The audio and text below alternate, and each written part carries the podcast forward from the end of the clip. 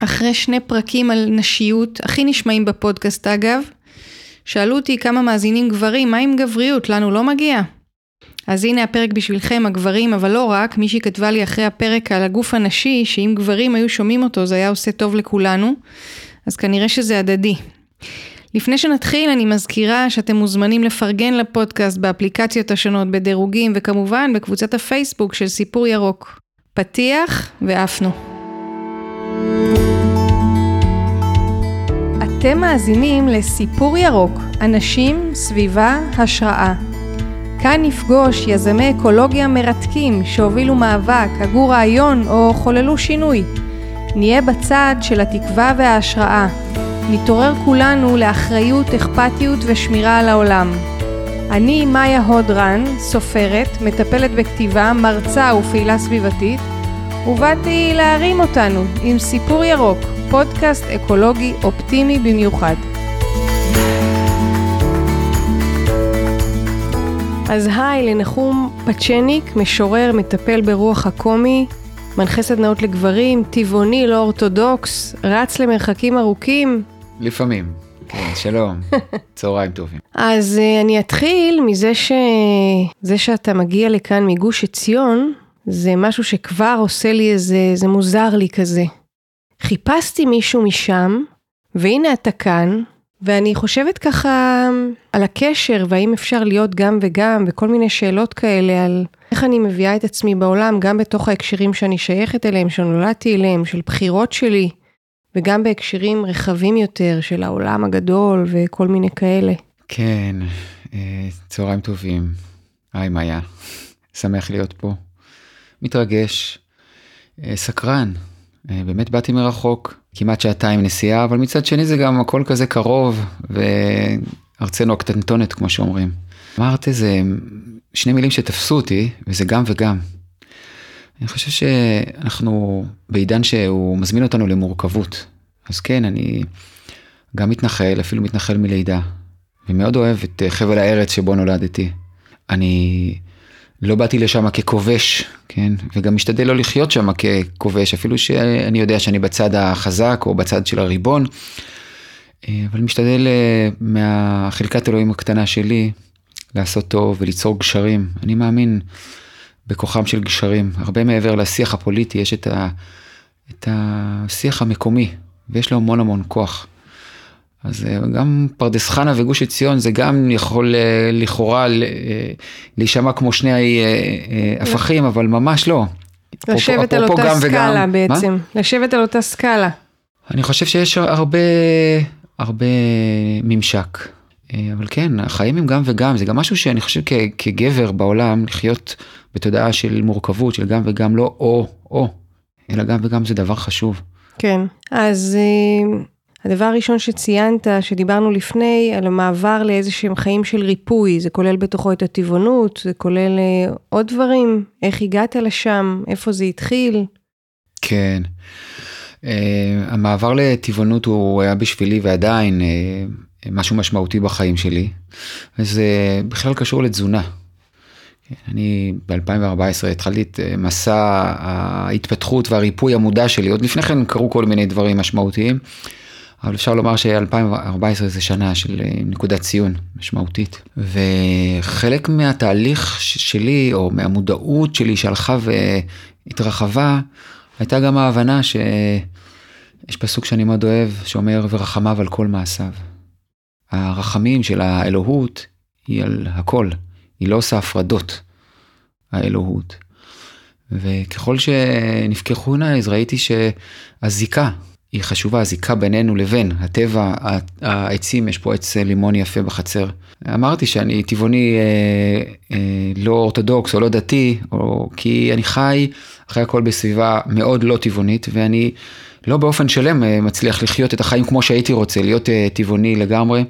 כשאני בתזונה הטבעונית שלי, שזה 95-6% מהזמן, אז אני רואה שזה עושה לי טוב גם בגוף וגם בנפש.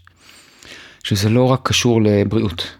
במובן של, של לאכול בריא, אלא גם במובן הנפשי של איזושהי הסכמה לחיות מתוך uh, התאמה והרמוניה ביני לבין, בינינו לבין הטבע. אני מאמין שהעולם הולך, אני כבר יודע שהעולם הולך לשם, כן. יש ככל, כל שנה יש יותר ויותר טבעונים ופחות ופחות אה, קרניבורים, ואני הייתי סופר קרניבור, אני, יש לי חלק צייד מאוד חזק בנשמה שלי. כן. אז מה קרה ב-2014, שהייתה שם איזושהי נקודת תפנית כזאת, או... כן, 2014, הזכורה לטוב. זו הייתה השנה שבה ממש במקרה, אפילו שאני לא מאמין שיש דבר כזה מקרה בעולם שלנו, יש השגחה והדברים, אנחנו חיים, לפחות זאת החוויה שלי, ככה אני חווה את העולם כמושגח. שני אנשים שלא לא מכירים אחד את השני, ששניהם מכירים אותי, באותו שבוע סיפרו לי על זה שיש איזשהו טיפול של פסיכותרפיה בשילוב של MDMA. לראשון אמרתי ממש לא, כי אני באתי מעולם ומסביבה שאין שום קשר לסמים ולא התנסיתי, והיה לי ברור שאני לא נוגע בדברים כאלה. זה היה מין טאבו כזה. וכשהשני אמר לי את זה, אמרתי, וואלה, מישהו הזכיר לי משהו כזה בדיוק לפני כמה ימים, אז בואו נבדוק במה מדובר. ומשם הדרך הייתה קצרה, ל... לא, לא ממש קצרה, אבל תוך חצי שנה מאותו שבוע מצאתי את עצמי בתוך uh, טיפול של פסיכותרפיה בשיטת הקומי, שהיום uh, אני זוכה לטפל ברוח של הפסיכותרפיה הזאת. אז מה, זה היה... הייתי חלק ממחקר. מחקר המחקר הזה ניסיוני? תועד בסרט, כן, הוא תועד בסרט שנקרא טריפ של חמלה. אני מאמין שחלק מהמאזינים אה, שמעו, אה, כן. צפו, חלק לא. סרט שנמצא גם ברשת, ו... ובעצם אה, ב-12 מפגשים, בשלושה חודשים, אה, משהו, החיים שלי כבר לא היו אותו דבר, משהו השתנה ל- לעד ולטובה. המילה ריפוי של הנפש הפכה מאיזשהו מילה למשהו מאוד משמעותי בחיים שלי. אה, הבנתי שאפשר לרפא טראומה, הבנתי שאני סבלתי מטראומה הרבה שנים. וחוויתי את הניצנים המאוד מאוד משמעותיים של הריפוי שלי, של הצמיחה שלי. אה, ומאז ככה אני בתהליך אה, אה, מסע ארוך, מסע מרתק, יש בו גם כאב, יש בו גם אהבה. הנה אני פה. כן. זה באמת, זו הייתה פעם ראשונה שאתה שובר טאבו כזה לגבי, כי אתה דיברת על זה גם בהקשר של הטבעונות, ועכשיו אתה אומר בהקשר של סמים. אז זה נשמע כמו באמת לחצות איזה ים בדרך לחיבור לעצמך. זה נכון, אני חושב שיש פה איזושהי חצייה, איזה מין קריאת ים סוף אה, תרבותית.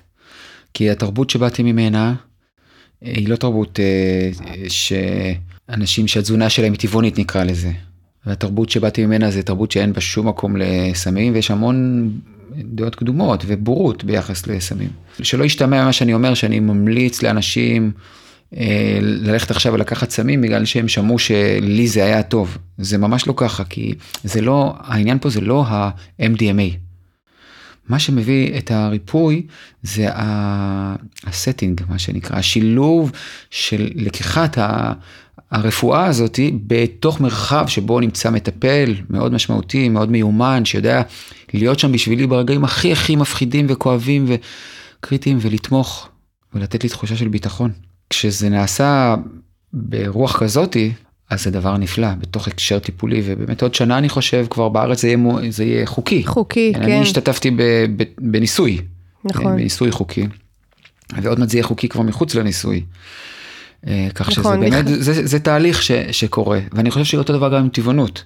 כן, פעם, אני זוכר בה, אני גדלתי ביישוב בית אל, שהוא יותר מצפון ירושלים, יותר כאילו כיוון השומרון.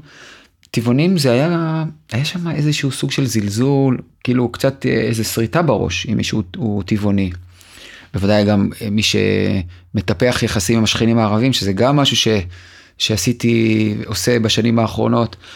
אז כל מיני דברים שפעם הם היו ממש מחוץ לתחום, היום הם, אה, יש אנשים שמסתכלים עליי צ'וקו מוקו, ויש אנשים שהם חברים, אני מדבר ביהודה ושומרון, בגוש עציון. המציאות משתנית כל הזמן, החיים הם דינמיים, כן. לגמרי. אז דיברת על אה, פעילות אה, מול אה, שכנים ערבים. גם זה איזושהי חציית קו, לא? היום כבר הרבה פחות. מפתיע. כן, משמח. היום כבר הרבה פחות, היום יש קבוצה לא קטנה של אנשים ביהודה ושומרון שמבינים שחלק מהיכולת להישאר ביחד פה זה מתוך שכנות טובה ולא מתוך אה, מצב מלחמתי בלתי נפסק. אני חושב שבסופו של דבר זה יהיה הפתרון. חב אחד מהירדן ועד הים, שבו חיים ביחד, שני עמים, אולי איזושהי קונפדרציה או משהו כזה, אבל בלי פינוי של ערבים או גירוש, כמו שיש אנשים בצד שלנו שיש להם מין אה, פנטזיה כזאת להעיף את הערבים, כן? שלא יהיו פה, שיעלמו, שיתאדו כזה, ואז יהיה לנו סבבה. או מהצד, אה, מה שנקרא, השמאלני, שיום אחד אנחנו, המתנחלים, המתנחלים ייעלמו, ואז יהיה סבבה. אני לא מאמין בהפרדות. אני חושב שזה עולם של המאה הקודמת, אולי האלף הקודם. אנחנו חייבים, אפרופו מהפכת המידע, אנחנו חיים בעולם של עוד ועוד גשרים. השאלה אם הגשרים האלה הם יהיו גשרים שיובילו לצמיחה, זאת התקווה שלי.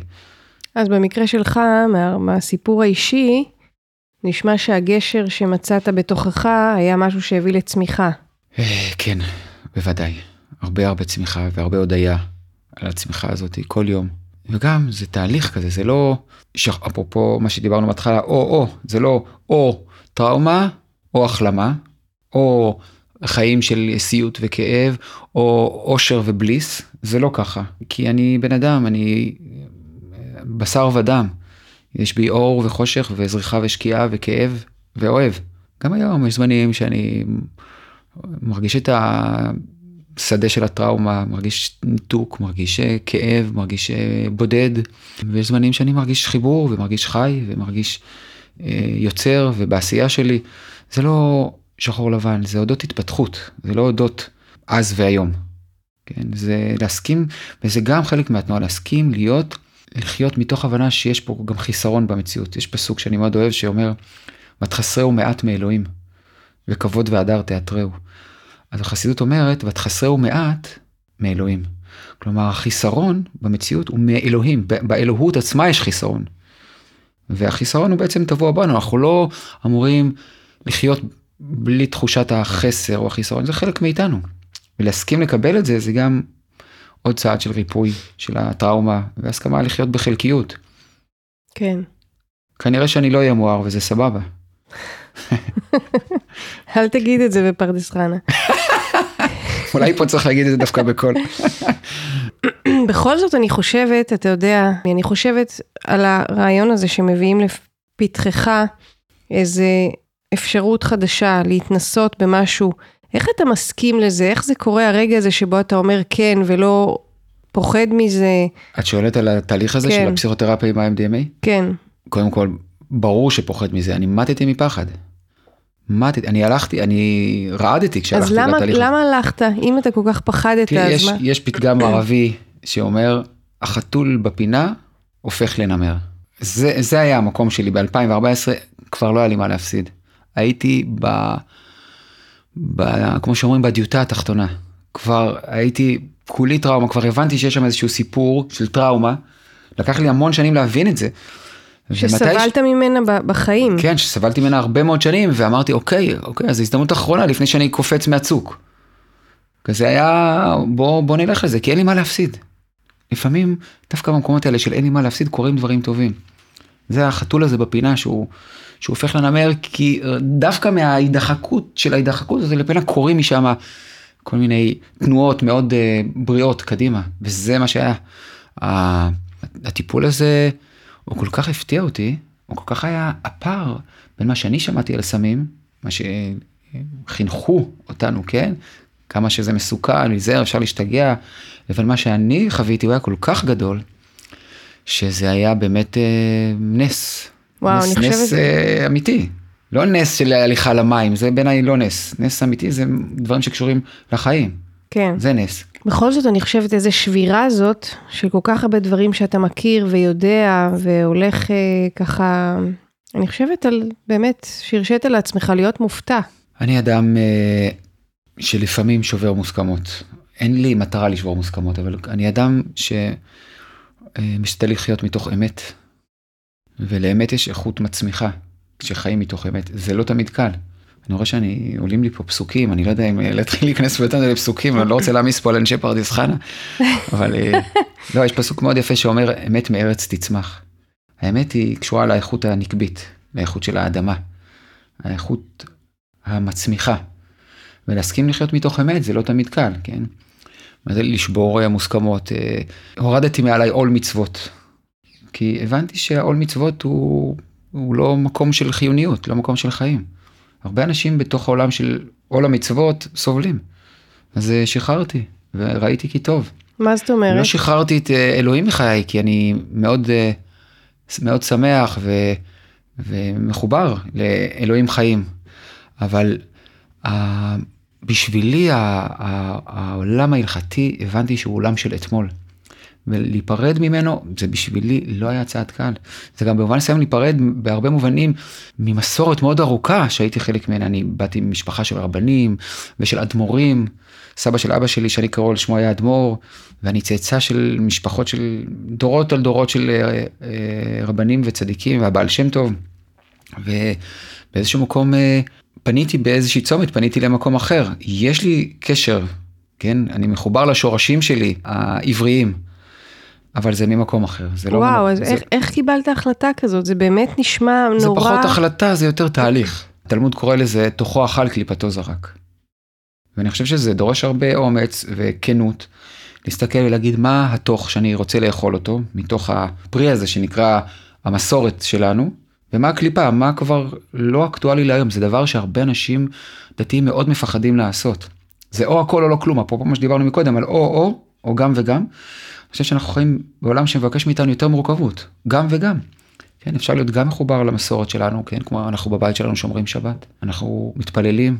זה מאוד יפה שגם הילדים שלנו מתפללים ומברכים, אבל לא חינכנו אותם לזה במובן שתתפלל, הם פשוט חיו בסביבה שבה יש תפילה וברכה, ואז הם בחרו הסכימו, בזה. כן, הם, הם בדיוק, הם בחרו בזה, הם לקחו את זה לחיים שלהם בדרכם שלהם. אבל זה לא, זה לא עולם של עול מצוות, ברוך השם. וואו, זה נשמע באמת אה, תפניות נורא נורא חדות. כן, אבל זה לא בבת אחת, זה לא... כן, ברור. זה תהליך. זה תהליך, כן. גם בהקשר הפוליטי. כן, אני חי, ב... נולדתי בחברון, ההורים שלי ממש מהראשונים, מראשוני המתנחלים. אני אחד הילדים הראשונים שנולדו ביהודה ושומרון. נולדתי בראשון הראשון 73. אז זה ממש התחלה, היו אולי ארבעה, חמישה יישובים בכל יהודה ושומרון. אולי כמה מאות אנשים בכל יהודה ושומרון. גדלתי בסביבה שיש בה המון המון שנאה ואלימות ואני גם מבין את זה.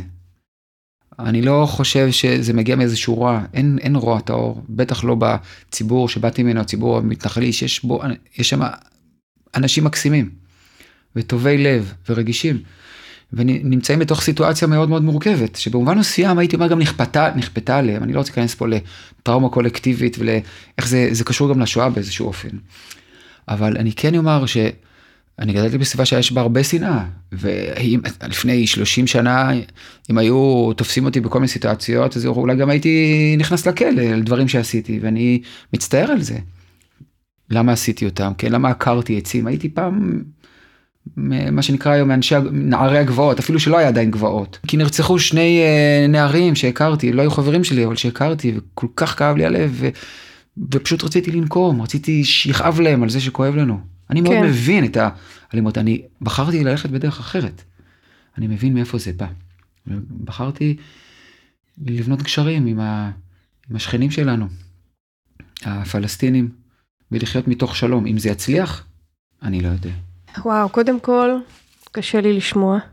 מה קשה? זה, זה מקסים קודם כל, מאיפה שבאת ואיך שאתה מדבר עכשיו. את כל האלימות שבתוכה גדלתי? אה, גם, כן. מבאס כאילו, זה מבאס אותי, שזה, אני יודעת, אני מכירה גם את המרחב הזה, ואני חלק ממנו באיזשהו אופן וזה, ואני, ועדיין זה מבאס אותי. אז uh, מעניין אותי איך זה השתנה, כי אתה, כשדיברת על השתנות שאתה עברת, דיברת על זה ברמה מאוד מאוד מאוד אישית. כן. ואיך זה חלחל לכל מיני דברים אחרים. בחיים? שאלה ממש טובה. אני זוכר איזשהו אירוע ששם משהו השתנה אצלי. שם הבנתי את המנגנון של הנקמה. את החוסר תוחלת של הנקמה, שהייתי בתוכה עמוק. הרצון להכאיב להם על זה שהם הכאיבו לנו. אמא שלי הייתה חוזרת, כשהתחילה האינתיפאדה, אמא שלי הייתה חוזרת מירושלים דרך רמאללה, אז היו עוברים בתוך הערים הערביות, אז עברנו כבר מקריית ארבע, חברון, לבית אל. והיו זורקים עליה אבנים, אני הייתי מתמלא כעס ופחד. אמרתי, הם יזרקו עלינו אבנים? הייתי יוצא עם חברים והיינו זורקים אבנים על, ה... על הפלסטינים בכביש 60, הכביש המרכזי של, של יהודה ושומרון. זה היה נקמה, הכאבתם לנו, נכאיב לכם, אתם מפחידים אותנו, נפחיד אתכם. שלא תחשבו שאנחנו פראיירים, כן, היה איזושהי תחושה של אם אנחנו לא נ, נראה לכם, מפה הבעל הבית, אז אנחנו נצא פיירים ובעצם גם נפסיד. אם אנחנו לא נחזיר, אנחנו בעצם מפסידים כי אנחנו חטפנו אחרונים. ואנחנו גם פוחדים. מאוד. מתחת לזה המון המון פחד. אני זוכר אבל איזשהו אירוע ששם משהו השתנה אצלי, כבר הייתי תיכוניסט, ונרצחו אימא ובן של שכנים שלי, אנשים יקרים שאהבתי, משפחת צור, איתה ואפרים צור. אפרים היה קטן ממני בלא מעט שנים, ואיתה הייתה אחת הנשים בבית אל, ממש משפחה יקרה ומרכזית. אני זוכר שאחרי שהם נרצחו, זה מה שרציתי שוב לעשות, לצאת, לארגן חבר'ה כמו שהייתי עושה, ופשוט לצאת ולזרוק עליהם אבנים, לרגום אותם על מה שהם עשו. ואז אמרתי לעצמי, אוקיי, אז אני, אנחנו נצא ונרגום אותם, ואז הם ירגמו אותנו, או ימצאו את הדרך שלהם לנקום בנו על הנקמה, ואז על הנקמה שלהם אנחנו שוב ננקום, וכל אחד ישתדל לעשות זה יותר חזק. ואז הבנתי שבעצם המעגל הזה של הנקמה הוא מעגל שאין לו סוף. וגם כל אחד רוצה להיות, להכאיב לשני יותר ממה שהוא הכאיבו לו. ואז הבנתי שצריך לעשות לזה cut. אתה בטוח שחשבת על זה בגיל, בגיל כן, כזה? כן, לא במילים האלה, עכשיו אני אומר את זה בצורה הרבה יותר כן. אבל הבנתי שזה לא עובד, הבנתי שאוקיי, אז אני, אני, אנחנו נזרוק עליהם, הם יזרקו עלינו, אנחנו נזרוק עליהם, הבנתי שאין לזה סוף, עד שמישהו עושה לזה סוף. כן. ושלחוש שאני החלש פה, אם אני לא, אה, לא מחזיר, זה כבר עניין שלי. זה גם תובנה של, של שנים אחר כך, אבל הבנתי שמשהו פה לא, שזה ילך למקום לא טוב, אם אנחנו כל הזמן נשאר במעגל הזה של הנקמה. כי זו, אני, למה אני שואלת את זה? כי זאת מחשבה מאוד חריגה בתוך נעורים שאין בהם שום אה, מוד, modeling נגיד לחשיבה כזאת. ה modeling ברובו הוא של אה, להמשיך את זה, לא? זה נכון, אבל דרך אגב זה לא קשור למתנחל או שמאלני. זה, זה כבר עניינים תרבותיים, גם במקומות, גם בצפון תל אביב, סליחה על הסטריאוטיפיות. אה, הסטריאוטיפיות, כן. כשמישהו חוטף אה, מכה, אז הוא, הוא רוצה ברוב המקרים להחטיף יותר חזק, כן? להחזיר. זה קשור לתרבות. זה, התרבות עמוקה יותר מהדת. התרבות, הדת היא אחד התוצרים של התרבות. פה אני אומר דת במובן השלילי, כי יש לה גם את האיכויות החיוביות שלה, כשמדברים על, על המסורת, כן, על התרבות, על כל ההיסטוריה, אבל אולי נגיע לזה בהמשך. אבל כן, יכול שיש בזה משהו חריג, אני חושב שבאיזשהו מקום גם הייתי... ברגישות שלי, תמיד הייתי חריג, אני בכיתה י"א התחלתי לכתוב שירים, אני בהתחלה אמרתי, אם מישהו יראה פה שאני כותב שירים, וואה עליי, כאילו זה, זהו, הלך עליי חברתית, זה, זה כאילו מעניין המושג חוטא בכתיבה, כן? כן. מעניין מאיפה זה בא, אבל ככה הרגשתי ממש, אני זוכר שהייתי מחביא את המחברת שלי. כן. בהתחלה גם בישיבה, יצא שמועה שיש לי מחברת שאני כותב בה את החטאים, כי באותה תקופה ש...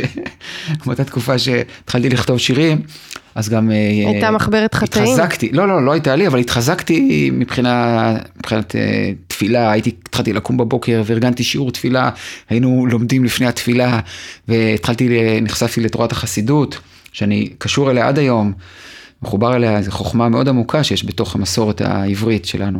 אה, כן, היה, כנראה שהיה באיזה איזושהי רגישות, אני חושב, מאוד מאוד גבוהה, שלאט לאט גם נתתי לה מקום, אפשרתי לחלק הרגיש יותר, או הנקבי יותר, אה, מקום בתוכי, ביחד עם החלק הזכרי. אני חושב שזה זאת, הש... זאת, זה האתגר הגדול שלנו, בעיקר של גברים, למצוא איזון בין חלקים זכריים ולתת להם מקום, לבין חלקים נקביים. זה מה שאני עושה גם בסדנאות שלי וגם בקליניקה שלי. אני מאוד אוהב את העבודה הזאת, לאפשר לגברים להכיר גם את החלקים, ה, מה שנקרא נקביים, כן? מה זה נקבי? זה גם, זה משהו, זה ארכיטיפ, כן? בתוכנו. החלקים הרגישים יותר, האפשרות להתבונן פנימה, וגם את החלקים הזכריים של הכוח שיש בנו, ולהתברך בזה. כוח זה דבר מבורך, כוחנות לא. אבל כוח זה דבר מבורך. למצוא את ההפריה בין החלקים. אז אתה אומר שכבר כנער הכרת את החלקים האלה, זה המחשבות לא, האלה. ממש לא, לא. אם אתה אומר שכתבת שירה. לא, וש... לא בשפה הזאת של אה, יסוד זכרי ויסוד נקבי. לא, ברור שלא, אבל, אבל... הכרת, היו, היו בך גם צדדים כאלה כן. לצד מקומות כן, אחרים. מאוד, מאוד אה, נבוכתי והתביישתי בזה, בהתחלה הייתה לי מחברת, לא גיליתי לחברים שלי שאני כותב שירים. אה, זה, נתתי להם ליהנות מהשמועה הזאת שיש לי מחברת חטאים.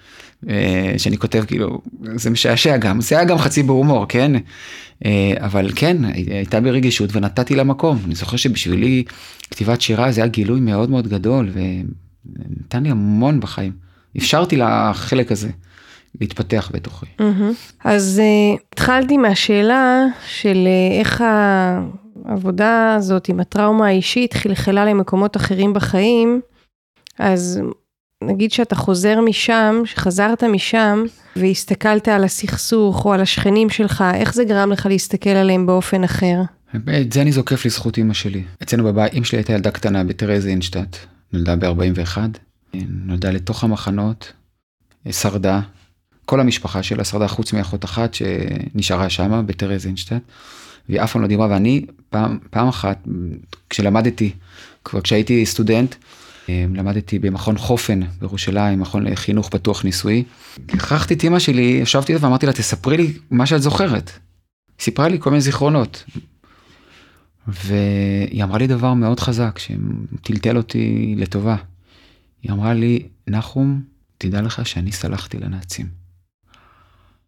אני לא ידעתי מאיפה זה בא לי, זה דרך אגב גם אם, אפרופו מה ששאלת מקודם על רגישויות ושונות בתוך חברה מסוימת, אני חושב שזה גם בתוך החברה הישראלית, גם היום זה משהו שונה. כן. אמרתי לה, מה פירוש? אמרתי לי, אני, אמרתי לה, מה פירוש סלחת לנאצים, איך אפשר לסלוח להם? היא אמרה לי, אני הבנתי שאם אני לא אסלח להם, אני אסחוב אותם כל חיי, וגם את הטינה כל חיי, וגם את השנאה, וגם את החרדה, וגם את הדיכאון. היו שנים שהיא אה, התמודדה עם דיכאון, וסבלה מאוד מהפוסט טראומה שלה. כן. היא בעצם אמרה לי, שהסליחה שחררה אותה. אני, סליחה מנחה אותי בחיים. אני במשך שנה עם אה, שותפה יקרה בשם דפנה ארגמן, אישה יקרה, מורה לחיים וחברה, אה, הנחינו סדנה, סדנה של סליחה. ועברנו איתה ברחבי הארץ. בעצם נתנו לאנשים במרחב הסדנאי את האפשרות לסלוח למי שפגע בהם וגם לעצמם, זה ביחד. זה גם סליחה עצמית וגם סליחה למי שפגע בי, זה תמיד ביחד. כל מקום שבו יש מישהו שאני לא סולח לו, אני גם באיזשהו מקום גם לא סולח לעצמי. כן. זה משהו שאני גיליתי, לא קראתי על זה בשום ספר, פשוט ראיתי את זה בחוויה שלי. זה מעניין. כשסלחתי לאבא שלי, אז גם באיזשהו מקום סלחתי לעצמי, משהו השתחרר לי. הסליחה היא, יש בה איזשהו חסד, כן? ראיתי בשירותים אצלכם איזשהו פתק יפה שנראה שזה ילד כתב. כן. ומה, היה שם משהו על אהבה היא, אהבה זה זכות וסליחה. משהו מאוד יפה. וואי, אני לא זוכרת. מאוד יפה, אז, אה, אז אה, סליחה היא חסד. אה, מתנה. מתנה, כן. אה, באיזשהו מקום למדתי את זה מאימא שלי, והיא בלי מודעות, היא גם דרך השיחה הזאת, היא נתנה לי את מתנת הסליחה וגם לסלוח לאבא שלי שפגע בי שנפגעתי ממנו מאוד ו... ושחררתי, סלחתי וזכרתי שמאחורי הפוגע יש אדם פגוע. כן. אני אומר את זה כלפי כל אדם שפוגע. באופן אחר, אני אומר את זה גם כלפי uh, הפלסטינים, כן? וכשרואים את זה אז אפשר להסתכל בחמלה על הפוגעים, סלש פגועים. אני מקווה ומייחל ומתפלל שנדע לעשות את זה גם בתהליכים האישיים של הריפוי, של ריפוי בין אישי, וגם בין העמים, להגיע למקום של פיוס וסליחה. כן, אז הנה זו דוגמה למשהו פרקטי. מה יכול לקרות פרקטי ב... מבחינת העניין הזה של הסליחה בין העמים? אתה מרגיש שאתה עושה משהו שהוא בפועל? מה, מה, איך זה בא לידי ביטוי? אני אגיד לך בכנות היום, העשייה שלי, המסע חיי לקח אותי למקומות אחרים. יש לי קשרים גם ברמאללה, גם בבית לחם וגם קצת בחברון. אבל uh, החברויות האלה הן חשובות לי, אבל אני לא, שמה לא רוב העשייה שלי. כן. אני חושב כן. שגם מכיוון שהבנתי שאם אנחנו רוצים להתחיל תהליכים של ריפוי, צריך להתחיל אותם מהרובד האישי, אחרי זה מהרובד הקרוב, המשפחתי, קהילתי, ואחרי זה גם מהרובד הבינלאומי או הדו-לאומי, לא יודע איך לקרוא לזה. כן. אבל זה, אני הפסקתי, אני הרבה שנים, אני הקמתי תנועת שלום, ביחד עם עוד שותפים. אז זהו, אז בוא תספר על זה משהו. מתנחלים ופלסטינים בשנת 2009. אבל הייתי כל כך פצוע בתוכי, שכשהבנתי, רק ב-2014 עם התהליך ש... שהתחיל עם הפסיכותרפיה בשילוב של ה-MDMA, הבנתי שבעצם דילגתי שלבים. הלכתי אל ה... התחלתי אל הדו-לאומי, התחלתי בדו-לאומי במקום להתחיל מהאישי. מעצמך. כן. אבל... היום כשאני נפגש עם חברים פלסטינים זה אחרת לגמרי. זה הרבה, זה בלי, זה בלי, בלי השדה השלם של הטראומה שהוא, שהוא כמו נוכח נפקד. כן. זה, זה כבר ממקום אחר. אבל אתה אומר שבעצם הרעיון הזה של שכנות של שלום היה עוד הרבה לפני הטיפול שאתה עברת. נכון. נכון, השינוי התחיל עם משפחת צור, עם ההבנה שאנחנו לא יכולים לחיות פה על החרב לנצח. כלומר, אנחנו יכולים, אבל זה, יהיה גרוע מאוד. כן, דברים התחילו כבר אז להתעורר, הנה גם התחלתי לכתוב שירה, כתבתי שירה עוד בתיכון, והוצאתי ספר ראשון עוד, עוד לפני התהליך הזה עם ה-MDMA, אבל שמה, אני חושב, שמה נוצרה לי איזושהי ברית אה, עמוקה אה, עם עצמי. שמה התחלתי להתפייס עם עצמי ולקבל את עצמי ולאהוב את עצמי, כן? ומשם גם היכולת שלי גם לאהוב, כן? אנשים סביבי, את אשתי, את הילדים שלי, כן? את השכנים שלי, כן? כבר הייתה, היה ממקום הרבה יותר בריא. Mm-hmm. זה, זה, לפני כן זה היה המון כאוס. השקעתי את הנשמה שלי בארץ שלום, זה, זה, זה, זה שם תנועת השלום. אה, שהקמנו, תנועת ארץ שלום, כדי לחבר את הארץ לשלום. תמיד זה או, או ארץ ואז זה ימין כאילו, או שלום ואז זה שמאל. שמאל. והבנו שזה לא צריך להיות סותר, אפרופו גם וגם, אפשר גם ארץ וגם שלום. אבל אחרי התהליך עם ה-MDMA, אחרי שהפניתי את המשאבים שלי לתהליך האישי שלי, אז קרו דברים אה, מאוד מאוד טובים. כן, זה היה בלי הדילוג, אני קורא לזה. כן. אבל תגיד כמה מילים על ארץ שלום, מה, מה זה היה הדבר ארץ הזה? ארץ שלום הייתה תנועת שלום שהיא, התחלנו לפעול ב-2009 עד 2014 עם מותו של הרב פרומן. הרב פרומן היה המחולל של ארץ שלום. אנחנו היינו חבורה של אה, חבר'ה צעירים שנולדו, זה הדור השני, שנולדו ביהודה ושומרון, וזה אחרת מלבוא, להיוולד לתוך הסכסוך הזה. ולחיות אותו, לנשום אותו 24/7 זה שונה מאוד מלבוא מבחוץ. כן, תמיד מדברים על כובשים, אני לא רואה בעצמי כובש. גם מכיוון שלא באתי מבחוץ וכבשתי, וגם מכיוון שהתודעה שלי לא תודעה של כובש. זה נכון שבפועל אנחנו הריבון ולהם אין זכויות, וזה נכון שבאיזשהו מובן אנחנו הכובשים. אבל כל מה שאני עושה בבחירה שלי להמשיך ולגור ביהודה ושומרון זה ליצור משהו אחר, שהוא לא מושתת על, על איבה ועל חשד ועל אלימות, אלא על, על קיימות, כן, אפרופו אקולוגיה, כן, על, אה, על כבוד הדדי, וגם על האפשרות לחיות ביחד בשוויון. זה לא יעבוד בלי שוויון. זה דורש המון אומץ. ואני אדם אמיץ, אני, אנחנו לא שם, אבל אני מאמין באפשרות שבין הירדן לים תהיה איזושהי קונפדרציה בלי ל, ל, לגרש אף צד. פשוט לקבל את הנוכחות של האחר. כן. בלי לוותר על החלום שיהיה לי טוב כשהשני לא יהיה. כי אף אחד לא מתכונן להיעלם. באופן פרדוקסלי, דווקא אנחנו המתנחלים, אנחנו אלה שהובלנו בצעדי ענק, בצורה הכי לא מאפשרת שינוי, הכי חד משמעית, למצע של חדש. כן. זה משעשע כשרואים את זה ככה. אנחנו יצרנו מציאות בשטח שלא מאפשרת הפרדה בין יהודים לערבים. שזה או לחיות, או להיות תלויים זה בזה, או להיות תלויים זה ליד זה. כן. גם בשירה שלי אני כותב על זה. בספר החדש שלי יש שיר ש, שמדבר בדיוק על זה, על האפשרות או לחיות ביחד בשלום, או, או לא להיות פה, או להיעלם, כזה, שני הצדדים. אז אני מבינה שהרב פרומן היה הרוח החיה שמאחורי, מבחינה רעיונית, ומה עשיתם בפועל? כן, הרב פרומן היה מחולל, ובלעדיו אני לא חושב שזה היה אה, קורה מכיוון גם הוא ש... היה קצת מוקצה בחברה היה, שלכם. לא קצת, הוא היה הרבה מוקצה. כן. שנאו אותו בהתחלה, בתחילת הדרך שלו, והתייחסו אליו כאל משוגע. וגם uh, התנגדו אליו וגם uh, הציקו, היו גם לא מעט זמנים שהציקו לו ולמשפחה uh, שלו בתקוע, משפחה מקסימה, משפחת פרומן. והיה הרבה נגד, כי הוא היה שמאלני, כאילו. הוא היה בעד שלום. הוא אמר, אנחנו פה, בואו נעשה שלום עם השכנים שלנו. והוא היה הזוי בהתחלה. אני גם התייחסתי אליו כאל הזוי. אז איך זה השתנה? כזה, מה? איך זה השתנה? תראי, גנדי, גנדי אמר משפט כזה ידוע, בהתחלה הם מתעלמים ממך, אחרי זה הם צוחקים עליך, אחרי זה מתנגדים לך ואחרי זה מצטרפים אליך. יש לו איזה משפט כזה אלמותי, וזה נכון, כי אם בהתחלה מתעלמים ממך, כי אתה לא, לא רואים אותך בכלל, לא, מי סופר אותך, כן? מי ספר בהתחלה את הרב פרומן? הוא היה אפילו, אפילו לא הזוי, אחרי זה התחילו לצחוק עליו, צחקו עליו הרבה, משוגע וכו'. אחרי זה הבינו, התחילו לאט לאט עוד ועוד תלמידים להצטרף אליו, אנשים, זה, זה התחיל, זה הפסיק להיות בן אדם אחד משוגע, שאז אפשר לבטל ולצחוק, פתאום התחילה להיות איזושהי תנועה של אה, חבר'ה צעירים, ואז התחילו, התחילו התנגדויות. ואחרי זה מצטרפים, היום עדיין אנשים ביהודה ושומרון שהם מאמינים באפשרות של דו-קיום, זה עדיין מיעוט. אבל אני מאוד מקווה ומאמין שהמיעוט הזה ילך ויגדל.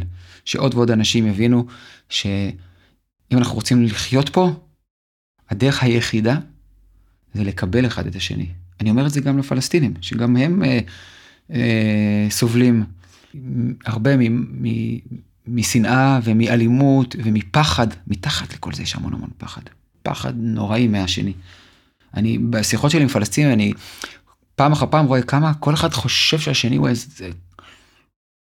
כל כך רק רוצה את רעתו ונורא נורא נורא מפחדים יש המון המון פחד זה המקום של הפוסט טראומה הקולקטיבית יש שם פחד עמוק שכשמבינים שהשני הוא לא המפלצת שאני חושב לא הדמון הזה הרע הזה אז אפשר לבנות אה, זה ממש פותח ניצנים של תקווה. אז מה עשיתם כדי ליצור את הניצנים האלה? אה, הדבר הראשון היה מפגשים נפגשנו נפגשנו בכפרים לידם, הם באו אלינו. אני זוכר שבהתחלה זה גם הרבש"צים אחרי ביטחון בהתחלה התנגדו ואחרי זה הם קיבלו. כאילו אם הם באים לעבוד אצלנו למה שלא יבואו לפגישה. וואו, כן. ואז היו פגישות, עשינו כל מיני פעילויות משותפות של אה, משפחות למשל פלסטיניות שממש היו בסף רעב. אספנו כסף, אספנו אוכל ביציאה מרמי לוי בגוש עציון ואנשים תרמו. והיו גם אנשים שהתנגדו. הרבה הרבה פגישות, למידה ביחד. ישבנו ולמדנו ביחד אה, טקסטים אה, בקוראן וטקסטים במדרש, התפללנו ביחד, כן? כן, הוא היה ידוע הרב פרום בזה שהוא מארגן תפילות אה, כן, עם התפללנו שכים, ביחד. ו- אני זוכר שאני ארגנתי בשנת בצורת שהייתה, אני לא זוכר מתי זה הייתה שנה עם, לא יודע מתי, 2013, 2012, לא ירד כמעט גשם, הלכנו לאיזה מעיין, ובאו גם כמרים, גם רבנים וגם שייחים, והתפללנו ביחד, זה היה מאוד מאוד מרגש. אה, זוכר שישבנו ולמדנו, לקחנו נושא מסוים ולמדנו עליו צום, צום זה מה שיש גם ביהדות וגם באסלאם. אה, גשם, על גשם ביהדות ובאסלאם. זה היה מאוד אה, מחבר, ראינו שיש הרבה מכנה משותף. מהמם. הרבה מעבר למחשבה על החוסר. חוסר מכנה משותף. זה באמת נשמע מהפכני. זאת אומרת, אני חושבת מול, ש, שבטח זה, זה גרר גם המון אש מבפנים, מצד חברים, אנשים, כן, משפחה. גם- כן, יש אנשים שעד היום לא מדברים איתי, כי אנחנו, ה... ה... לא יודע איך לקרוא לזה, ההנהלה של ארץ שלום, הלכנו לפגישה עם אבו מאזן ברמאללה, במוקטה. ההנהלה או ממש הקבוצה של הפעילים הראשונים של ארץ שלום, משני הצדדים, מתנחלים ופלסטינים, הייתה הבת של הרב עובדיה יוסף, שהגיעה, היה עוד מישהו, שהגיע באיזה קטע. שהגיע. היא הייתה חברה של הדסה פרומן, היא הזמינה אותה. היא, אצל הספרדים, החרדים, מכיוון שהם גדלו בתוך, הם באו מארצות מוסלמיות, כל היחס שלהם לאסלאם הוא הרבה יותר בריא. באיזשהו מקום אני, אחרי שהכרתי את זה, אמרתי לעצמי, וואי, אם מי שהיה מקים את המדינה ומנהל אותה בשם שנות היו לא אשכנזים, אנחנו, אלא אנשים שבאו מארצות האסלאם, מאוד ייתכן שם היה שלום. אני אומר אמירה קצת אה, חריפה, אבל אני, אחרי שפגשתי אותם, בש"ס יש את הפלג היותר שמאלני, כן, של אריה דרעי, ואת הפלג היותר ימני של אלי ישי, יש שם איזשהו אה, קרע, אבל באופן פשוט, הם חיו שם לא כמונו אשכנזים באירופה שחיו בגטאות, והיו פוגרומים, שם לא היה את זה, היו עושים עסקים ביחד, כן? היו אה, גרים לא בגטאות, היו גרים באותו רחוב, וכל אחד היה בשלו. כן. זה היה משהו הרבה יותר בריא ושפוי. אמן שנזכה לזה. לחזור ל- לחיים שיש בהם קיימות בין אה, יהודים לערבים. אז ככה אתה מבין נורא חזק את הצד הזה, גם הגברי, הלחימתי, ה- אז נורא מעניין אה, העיסוק שלך היום בגבריות, איך זה בא לידי ביטוי. כן, אז אה, יש אה, גבריות נקרא לזה, וכמו שאומרים בעברית גברתנות, אוקיי? לצורך העניין. או כוח וכוחנות. ובשביל להביא ריפוי, בשביל להתפתח כגברים בעולם הזה, חשוב קודם כל להבין את זה. לזהות את המקומות שבהם אני מגיב בכוחנות, ואת המקומות שבהם אני מגיב ממקום של כוח. כוח זה דבר נפלא. כוח זה דבר מבורך. ואנחנו חיים בעולם שמכיוון שיש בו עודף של הצד הזכרי, העולם שלנו אין איזון בין הזכרי לנקבי. אין מספיק כבוד ליסוד הנקבי בעולם שלנו. וגם ספר הזוהר מדבר על זה. ספר הזוהר אומר שהגאולה תגיע מההתעוררות של הצד הנקבי. או בארמית אה, זוהרית, משיח בא מסיטרא דנוקבה. זה סוד מאוד מאוד גדול. שבעצם בעולם שלנו יש הטיה אל הצד הזכרי. תראי, 80 אחוז מהחברי כנסת, לפחות במקרה הטוב זה גברים בעולם, 90 אחוז וחמש מאנשים שמחזיקים בהון הם אה, גברים, אה, אנשי הצבא כמובן, בבתי הכלא 97 אחוז הם גברים. מי שמנהל פה את העניינים, ולא כל כך טוב, בוא נודה, זה אנחנו הגברים. וזה דורש אומץ להודות בזה, וגם לאפשר לאיכויות הנקביות להתעורר, וגם לאפשר לנשים להיות יותר דומיננטיות בעולם. גם פה, בצד הנקבי יש את הרכות למשל, ורכרוכיות. גם פה צריך לשים לב, ללמוד את האיכות הנקבית הבריאה, כן? מה חסר לנו בעולם הזה? כן? מה חסר לנו? חסר לנו, אפרופו עודף זכריות, יש פה, אנחנו חיים בעולם שיש בו מלחמות, עוד כל רגע יכולה לפרוץ מלחמה בין אוקראינה לרוסיה ואולי גם ארצות הברית ואירופה.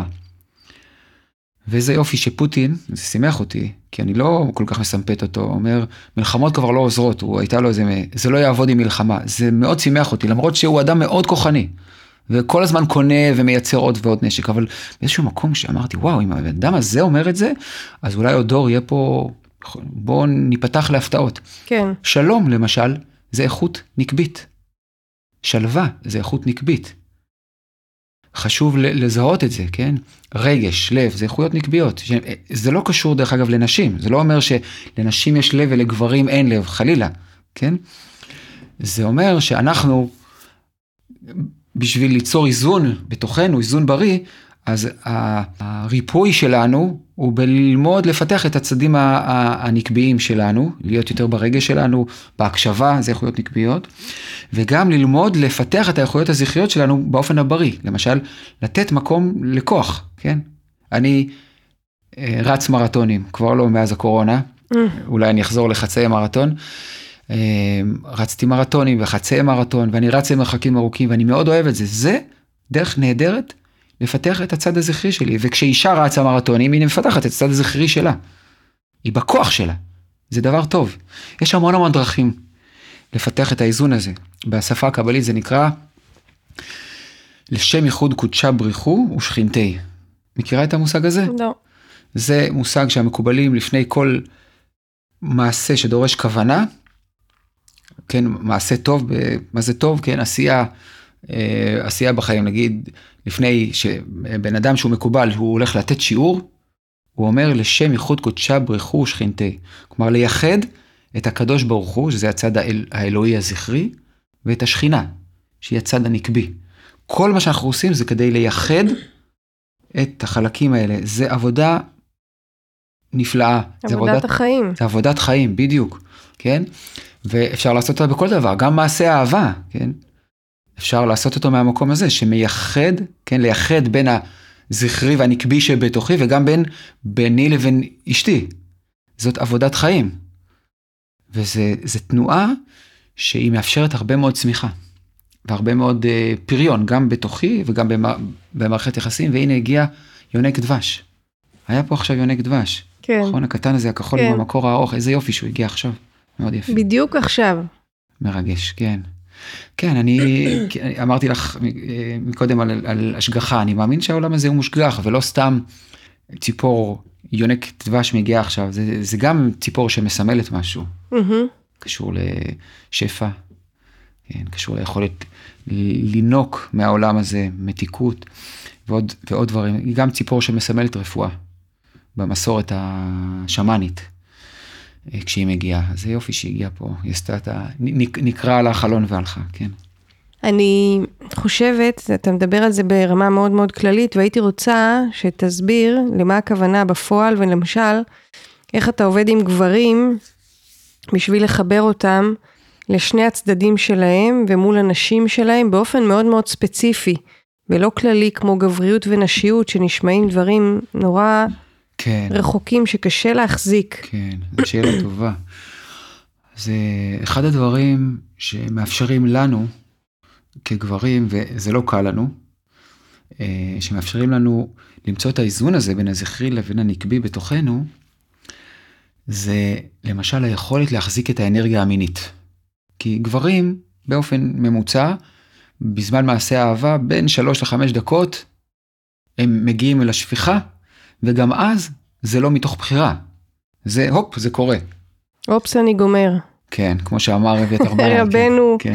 אביתר בנאי. אופס גם, אני גומר ואופס מה אחר כך? היא לא הספיקה. אופס, בדיוק, ואופס היא לא הספיקה. להיות במרחב אינטימי ולהיות בתודעת שירות, זה מבקש מאיתנו כגברים להתגבר. שימי לב איזה יופי, העברית היא שפה עם המון המון חוכמה פנימית. מה זה להתגבר? זה להיות בתודעת שירות. זה להיות, לא תודעת שירות, לא, לא משרת. כן. אבל כן להיות בתודעת שירות, כן להיות בתודעה שאני פה ואני פה בשבילך. אני מאט את הקצב. כן, האנרגיה הזכרית היא רוצה להאיץ. התנועה שלה היא האצה. ואז מגיעים לשפיכה. האנרגיה הנקבית היא אנרגיה של האטה. להסכים להאט. אפרופו, מה שאנחנו דיברנו מקודם, ואפרופו קיימות ואקולוגיה, חלק גדול מהריפוי של הדורות הבאים, כבר עכשיו, זו תובנה שירדה לי עם הקורונה כשהייתי חולה, זה שאנחנו חייבים ללמוד להאט. הקורונה אומרת לנו, תאטו את הקצב. אתם נטרחתם לגמרי עם כן. הקצב שלכם. תאטו את הקצב. ההאצה הזאת היא עוד ועוד עלק צמיחה, ועוד ועוד ייצור ועוד ועוד אה, קניות. זה טירוף. זה לא, זה לא, מדד העושר רק אה, יורד. הלך וירד. ובשביל להעלות את מדד העושר, בשביל להביא ריפוי למערכות יחסים וגם לטבע, אנחנו חייבים ללמוד להאט את הקצב. גם בעולם הכלכלי הקפיט... הקפ... הקפיטליסטי שלנו, שהוא יותר מדי מהר יצא מאיזון, וגם במרחב האינטימי, להאט את הקצב. אז אחד הדברים שאני מלמד, אם אפשר לקרוא לזה מלמד, כי בסופו של דבר כל לימוד הוא לימוד עצמי. זה את המודעות לזה שכשאנחנו נמצאים במרחב האינטימי, זה הזמן להאט את הקצב, להיות קשוב, לא למהר לשום מקום, ופשוט להיות בתוך המרחב הזה שבו שני אנשים אוהבים נמצאים, ולהיות ביחד, ולדבר, וללטף, ולהתלטף, ולהיות ב, באיכות של שעשוע ביחד, בלי מטרה, לשחרר את המטרה. לשחרר את האורגזמה לצורך העניין. כן. לא לנסות להגיע לשום מקום. פשוט להיות. וואו, וזה אתה... שינוי מאוד גדול, זה מתחיל מאוד. מהתודעה, וזה גם עובר אל המציאות. כן, ואנשים אנשים מספרים לי איזה יופי, אני פעם ראשונה שאני חווה את האפשרות להיות ביחד וליהנות מהביחד בלי התנועה הזאת אל. למה אני הולך, לאן אני רץ. כן. זה נורא מפתיע אותי ש... זה מוזר להגיד שיש לזה קהל. אתה מבין מה אני אומרת? את שואלת בעולם הדתי או בכלל? בעולם הדתי. בוודאי. העולם הדתי הוא עולם אה, מאוד ער. כי... ב... יש, בו, יש בו אנשים מאוד ערים, מאוד מודעים, מאוד רגע, מפותחים, אני... שגם רוצים להתפתח גם במרחב המיני. זהו, אני אגיד לך משהו על זה בהקשר של נגיד אה, עולמות ה-new age וזה, שה, שהקטע של הדיבור על המין ועל מה שאתה אומר, הוא, הוא, הוא, הוא דבר שאנשים אה, רוצים להגיע אליו, אולי זה גם, זה יכול להיות גם רק ברמת הלדבר על זה. אבל יש איזושהי, הטנטרה, זה, מדברות על זה. כן, אנחנו נורא- גם עושים, עושים גם עבודה, עבודה עם הגוף, זה לא רק שיחה, כן? זה גם עבודה עם נשימה, וגם עבודה עם שרירים. איך להיות נוכח במרחב האינטימי, בלי התנועה הזאתי, הריצה אל, בלי ההאצה הזאתי, חלק גדול מה, מהיכולת להיות נוכח קשור ליכולת להביא מודעות דרך הנשימה. פשוט הנשימה היא שער. כן, בעברית נשימה ונשמה זה לא במקרה אה, דומה, כי כשאנחנו אה, נושמים ונוכחים ברגע הזה, יכולים סוף סוף להיות. זה כזה כיף, פשוט להיות ברגע הזה בלי הפאקינג ריצה, זה, זה בראש. כן? ולרוב בראש שלנו הגברים. ריצה אל, פשוט להיות. זה לא רק הריצה, זה גם הכיבוש, זה גם, אגב, מה שאנחנו מדברים על ברמה הפוליטית, זה כאילו הרמה הפוליטית היא נכנסת לתוך חדר המיטות גם. לגמרי. וגם הפוך. כשבחדר המיטות, כן, גבר ואישה חווים מעשה של אהבה, מעשה של נראות הדדית, מעשה של כבוד הדדי, מעשה של, אה, של, של פתיחת דלתות התודעה אל, ה, אל ההוויה הזאת של אהבה, אז אחרי זה זה גם הולך למקומות אחרים. וזה לא נשאר שם. תגיד למשל איזושהי תגובה לא מקבלת שקיבלת, על אה, תגובה שצחקה על זה, על תגובה מה? ש... על הרעיון הזה, על הרעיון הזה ש... שגברים יכולים להחזיק, שהם יכולים אה, לשחרר את ה... אני לא קיבלתי שום תגובה אה, לועגת כזאתי, או... כן, לא, מכיוון שמי שלא אה, מגיע אליי, לרוב גם חושש לדבר איתי על זה, כי מי שמגיע אז הוא, הוא לא לועג, הוא, אה, הוא פשוט בא בשביל ללמוד, בא בשביל אה, ללמוד את התורה הזאת, זו תורה שלמה ש, ש, שאנחנו צריכים ללמוד אותה כגברים. אה, ומי ש, מי שלא שמה, פשוט לא מדבר על זה. זה שדה שגם קצת מפחיד לגברים להגיע אליו, השדה של המיניות. זהו, איך אתה, איך אנשים מגיעים אליך, איך זה בכלל קורה השיח הזה שלך החוצה, את זה. אז uh, יש אנשים שמגיעים דרך אנשים שנמצאים אצלי, שהיו אצלי, ויש uh, את הפייסבוק שמדי פעם אני כותב שם ומספר על העשייה. אני לא עובד בתוך חלל ריק, כן, כן. אבל אני אשאל את זה בכל זאת, זה מעניין אותי, האם הרגשת פעם איזושהי התנגדות לדבר הזה, שאומרים לך, על מה אתה מדבר? זה בכלל לא שפה. מה פירוש שזה בכלל לא שפה? זה בכלל לא, אנחנו לא, לא, לא לשם אנחנו רוצים לא. להגיע. לא, אני כן, אה, כן פגשתי אנשים שכשהגענו במקרה לשדה הזה, אז פתאום ראיתי, אה, שמעתי כזה, לא, לא, אני לא רוצה לדבר על זה, או לא שייך, אה, לא רוצה להגיע לשם, כן? זה כן, פחד סביב האפשרות לגעת או לדבר על המרחב המיני, על השדה המיני, אבל אני פוגש אה, אה, הרבה יותר אנשים שמאוד רוצים ומשתוקקים ל- לעשות שם איזושהי דרך, לפרוץ דרך. אני לא מאמין בקיצורי דרך, אין קיצורי דרך, אבל בהחלט אפשר לחוות פריצות דרך כשמסכימים לפגוש את העולם הזה. יש מספיק גברים אמיצים שאולי לא מספיק. זה מעניין. יש לא מעט גברים אמיצים שבאים ואומרים, אני רוצה ללמוד את התורה הזאת. יש משמעות גם לישיבה יחד כגברים שיושבים נגיד, כמו שיש מעגלי נשים, אז יש כן. משמעות גם ל... בוודאי, כן. מה? כן, כשזה קורה במעגל של גברים, יש לזה כוח נוסף. לא באחד על אחד בקליניקה, שזה גם מעולה. כשיושבים אה, בעוד אה, חודש וחצי, אה, יש סדנה שלי לגברים. הסדנה שלי נק- נקראת היזכרות, כי אני מאמין שזאת התנועה שלנו, להיזכר. זאת התנועה שלנו כ- מלשון כגברים. זכר. בדיוק.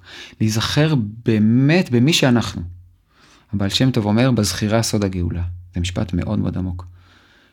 בזכירה סוד הגאולה. הגאולה של העולם הזה, מה זה גאולה? גאולה זה להביא את העולם הזה לריפוי, לתיקון, לשלום. יהיו, יהיו בעיות, כן, יהיו קשיים, אבל זה יהיה בתוך מרחב הרבה יותר אה, בריא. אה, הכל מתחיל מזכירה, להיזכר מי אנחנו, להיזכר בכוחנו, להיזכר בעוצמתנו, להיזכר בכל מה שיש לנו כגברים להציע לעולם הזה, לתת. קודם כל לנשים שלנו ואחרי זה גם לעולם. כן, להיות גברים שיש בהם גם רגישות וגם עוצמה. לא רק שזה לא סותר, זה משלים. אז שאלתי על המעגלים, אז מה קורה בביחד הגברי הזה? בסדנה?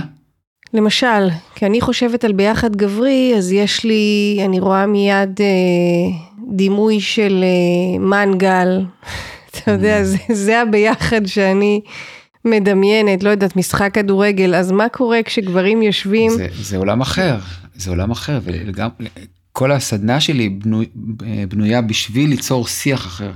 כן, יש מעגל הקשבה למשל. כן, אחרי אה, עושים איזשהו תהליך אה, סדנאי, ואחר כך יש מעגל הקשבה שבו אנשים יושבים ומדברים ומשתפים ומביאים את הלב שלהם.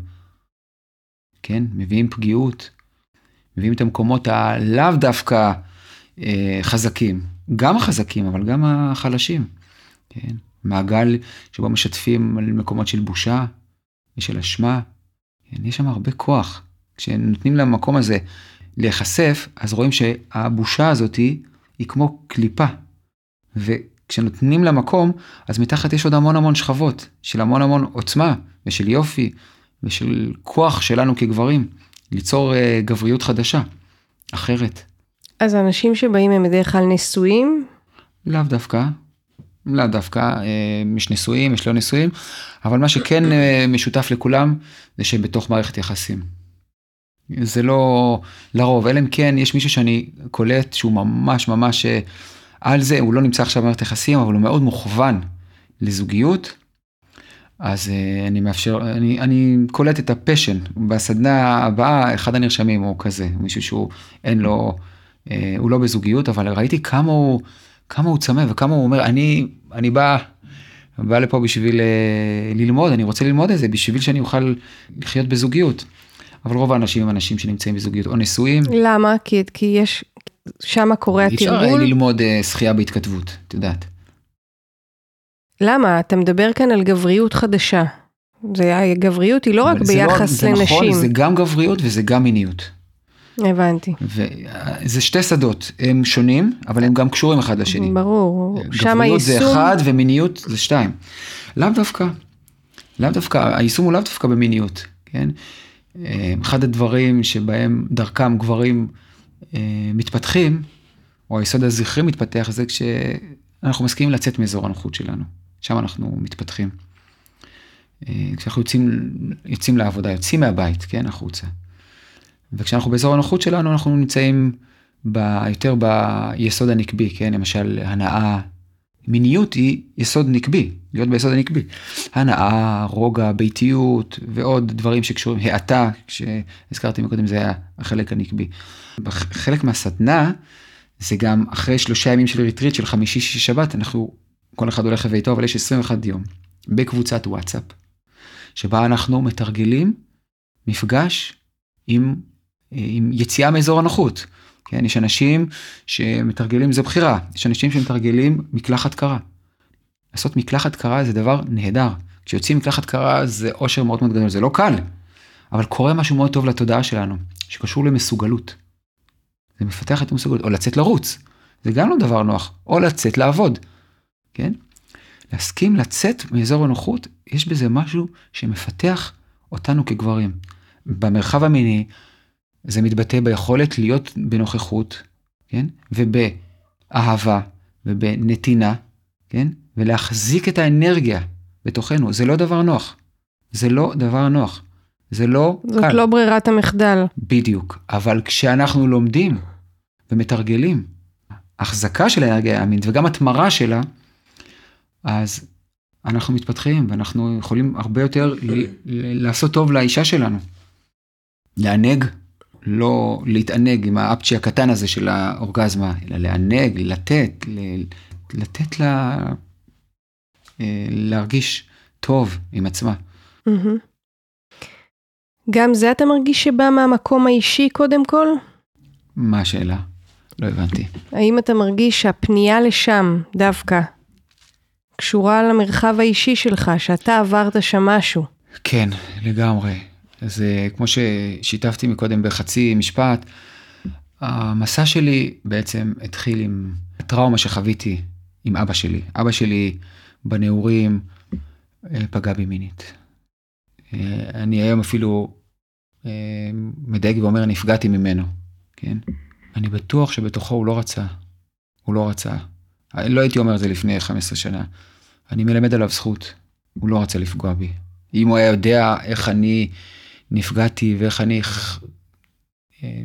שנים של חרדה ואימה ותחושה של ניתוק מעצמי, הוא בטח לא היה אה, אה, נוגע בי כמו שהוא נגע בי. הוא בטח לא היה אומר לי שהוא נמשך אליי. הוא בטח לא היה עושה כל מיני דברים ש... שקרו. אבל משהו השתנה באותו, באותם שני פעמים שהיו, שאבא שלי פגע בי.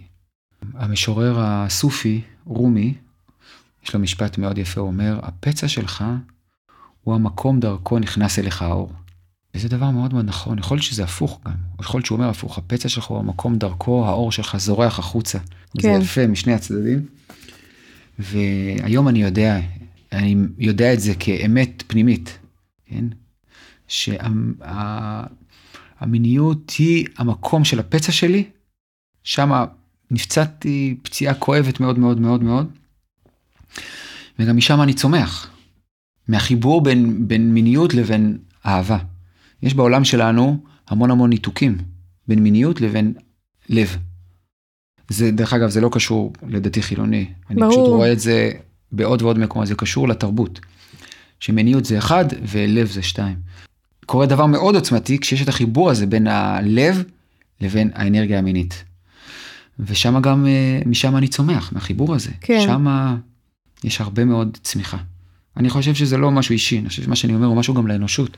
היכולת לא, לעשות חיבורים בין, לעשות חיבורים בין, בתוך, ביני לבין עצמי, או בין הלב שלי לבין המיניות שלי, ביני לבין האישה שלי, ביני לבין השכן שלי, אה, ביני לבין האויב שלי מהכפר הסמוך. אה, זה אחד, אי אפשר לעשות אה, הפרדות. הספר הזוהר אומר במקום אחר שהמשיח בא לגלות שהכל אחד. זה משפט מאוד מאוד, משפט זן כזה. מה זה הכל אחד? מה פוש? אני, אני אחד ואת שתיים והלימון הזה פה על העץ הוא שלוש. אבל להבין שבשורש אנחנו כולנו, יש בינינו קשרים, כן, חיבורים. יחסים. יחסים, בדיוק, תודה. ורק לזהות את זה. יש בינינו תמיד יחסים, השאלה איזה יחסים הם, זה יחסים של איבה או של אהבה. אבל תמיד יש מערכת יחסים. אני רואה את זה מאוד חזק עם, עם השכנים הפלסטינים, אני רואה את זה ברמי לוי. יש לנו רמי לוי בגוש עציון, חצי מהעובדים הם אה, פלסטינים, חצי מהעובדים הם אה, ישראלים, וגם הקונים. זה מקום מאוד מעניין. אני, אני מרותק כשאני הולך שם, ואני מאוד אוהב גם ליצור אה, כל מיני קשרים, כי ככה אני, אני יוצר כל מיני חיבורים וקשרים, יש שם כמה עובדים שאני מכיר אותם, ואני רואה את זה שאנחנו כל הזמן במערכת יחסים, או מערכת יחסים של חשד, או מערכת יחסים של אמון. כן. בוא נראה מה אנחנו בוחרים. אנחנו, אנחנו מחליטים בסופו של דבר איזה מערכת יחסים לבנות. זה נשמע לי כמו שאתה באמת לקחת, יש בביבליותרפיה, אני מלמדת ביבליותרפיה, ויש דבר שנקרא המטפל הפצוע. כן. שהמטפל בעצם אה, עובד עם אנשים ומרפא מהמקום של הפצע של עצמו, זה מבוסס על הדמות הזאת, קירון מהמיתולוגיה היוונית, כן.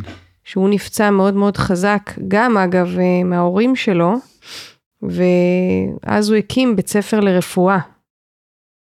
זאת אומרת, אה, השתמש במה שהוא למד על עצמו. כן. ומה... אני מכיר את זה, כן. מכיר את זה מתוכי, מכיר את המקום הזה. כן. כן, אני יודע שגם הפצע שלי הוא גם איזשהו מקור כוח. דיברנו על מיניות, כן, זה הלב של הפצע. אה, כן, אני מכיר גם את הטראומה וגם הפצע שלי זה לא משהו של העבר. זה משהו שיש בי אותו גם היום. אני חי ממקום של פצע. לפעמים אני יותר מרגיש את הפצע וכואב אותו ובוכה, לפעמים פחות. אבל בהחלט... אה, זאת אמירה באמת נורא מרגשת לשמוע אותה מגבר בצורה כזאת כנה. מרגש? לא? מה לא יודעת, אותי. סתם, אני חושבת ש... אותי זה מביך. באמת? כן, יש לי שם איזושהי מבוכה. כן. מקודם דיברת על בושה. כן, בושה, לא, אני לא מתבייש בזה שאני... כן. אין, אין לי מה להתבייש בזה. אבל יש שם איזושהי מבוכה כזה שכאילו, זה, המבוכה זה שאני נראה במקום מאוד מאוד מאוד אה, פגיע. מאוד כן, מאוד, אה, כן. כן. לחשוף פצע, או להיות חשוף עם פצע זה פחות אה, נחמד לחשוף אה, כוח. נקודת כוח. כן. כן. יש שם אבל כוח.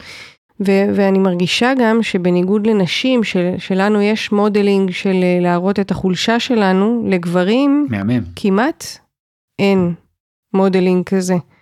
זאת אומרת, הדיבור החיצוני של התרבות הרווחת היא רק של כוחות ושל הסתרה ושל אה, שופוני כזה, והרבה פחות אה, מקום חשוף. אתה יודע, עכשיו ראיתי, זה לא היה רק על גברים, זה היה גם על נשים, אבל אה, זה תוכנית בערוץ, בערוץ הספורט, על אה, הטראומות שנמצאים בהם כל מיני שחקנים. אה, שמעתי על זה, ראיתי את הכותרת, כן. כן, אה, לבד במגרש זה נקרא.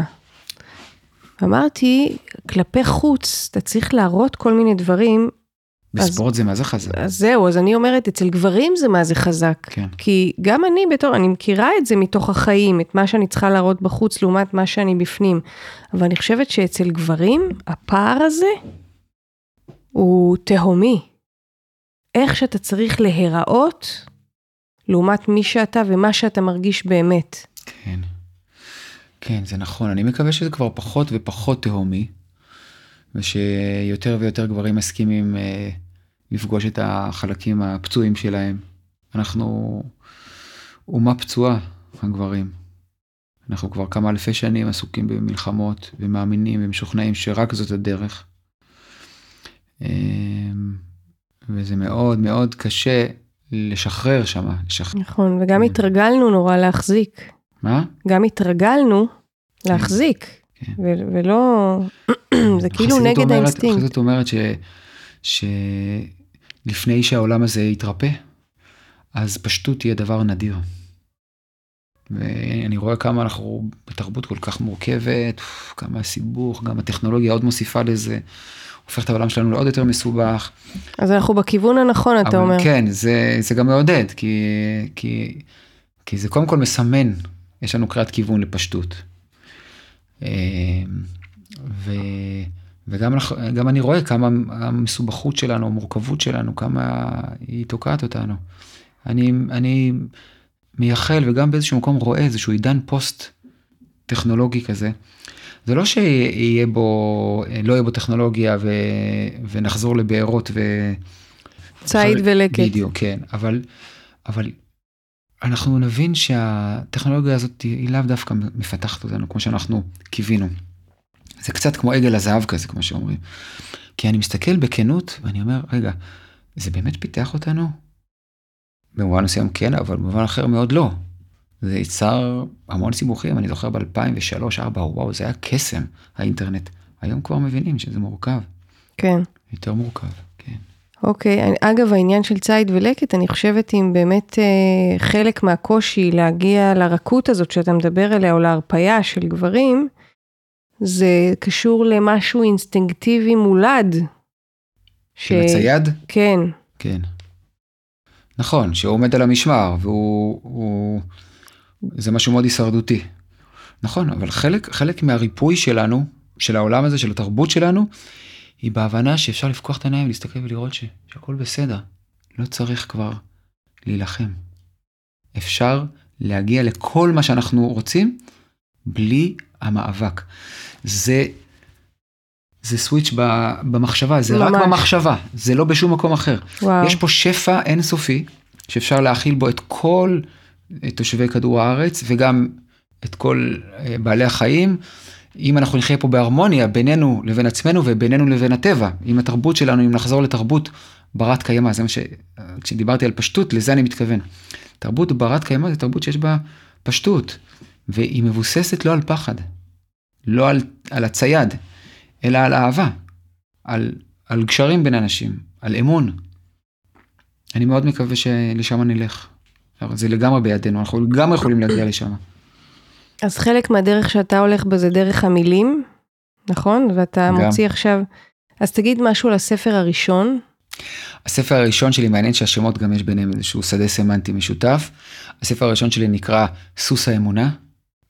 מעניין שהוא, הש, הש, השם סוס האמונה נלקח מפואמה מתוך הספר, שהיא מדברת על יחסי יהודים וערבים. על uh, קשר עם uh, איש דתי אה, פלסטיני שהכרתי, אה, עיוור, היה לנו מערכת יחסים, הוא נפטר, מערכת יחסים מאוד מעניינת, אה, שגם דרגו נפתחתי לאסלאם ממקום אחר, יותר רך, יותר, שהרבה פחות פחד והרבה יותר אמון, דרך האמון שנוצר בינינו, זה סוס האמונה. והספר השני שלי, שעומד לצאת בקרוב, נקרא נמר של קדושה.